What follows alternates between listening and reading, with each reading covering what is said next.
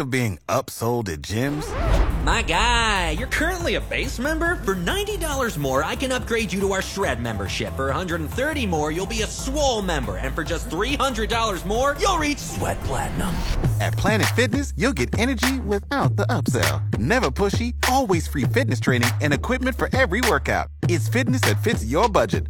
Join Planet Fitness for just $1 down and $10 a month. Cancel anytime. Deal ends Friday, May 10th. See Home Club for details. ArtLink. KFOR helps you picture the arts in Lincoln. One of the most highly acclaimed plays of the 20th century is on stage this week at the Nebraska Repertory Theater.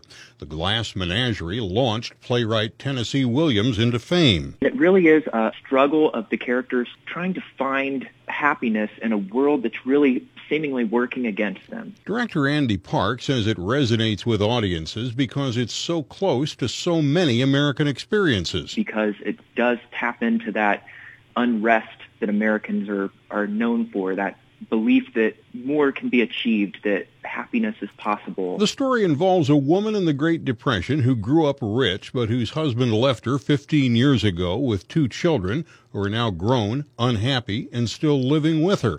Despite that, Andy says the play is entertaining. The play is extremely funny and it, it's very enjoyable um, as well. It's not just all about the drama. The common denominator of the Glass Menagerie may well be the lesson that achieving the American dream is an extremely individual struggle. All of the characters are disappointed with their current situation, but all of them are finding their own ways to try to cope with it. The Glass Menagerie will be on stage tonight through Friday, 7:30 each night, then will end with a 2 p.m. matinee this Sunday at the Temple Building, 12th and R. Artlink on the podcast tab at kfornow.com.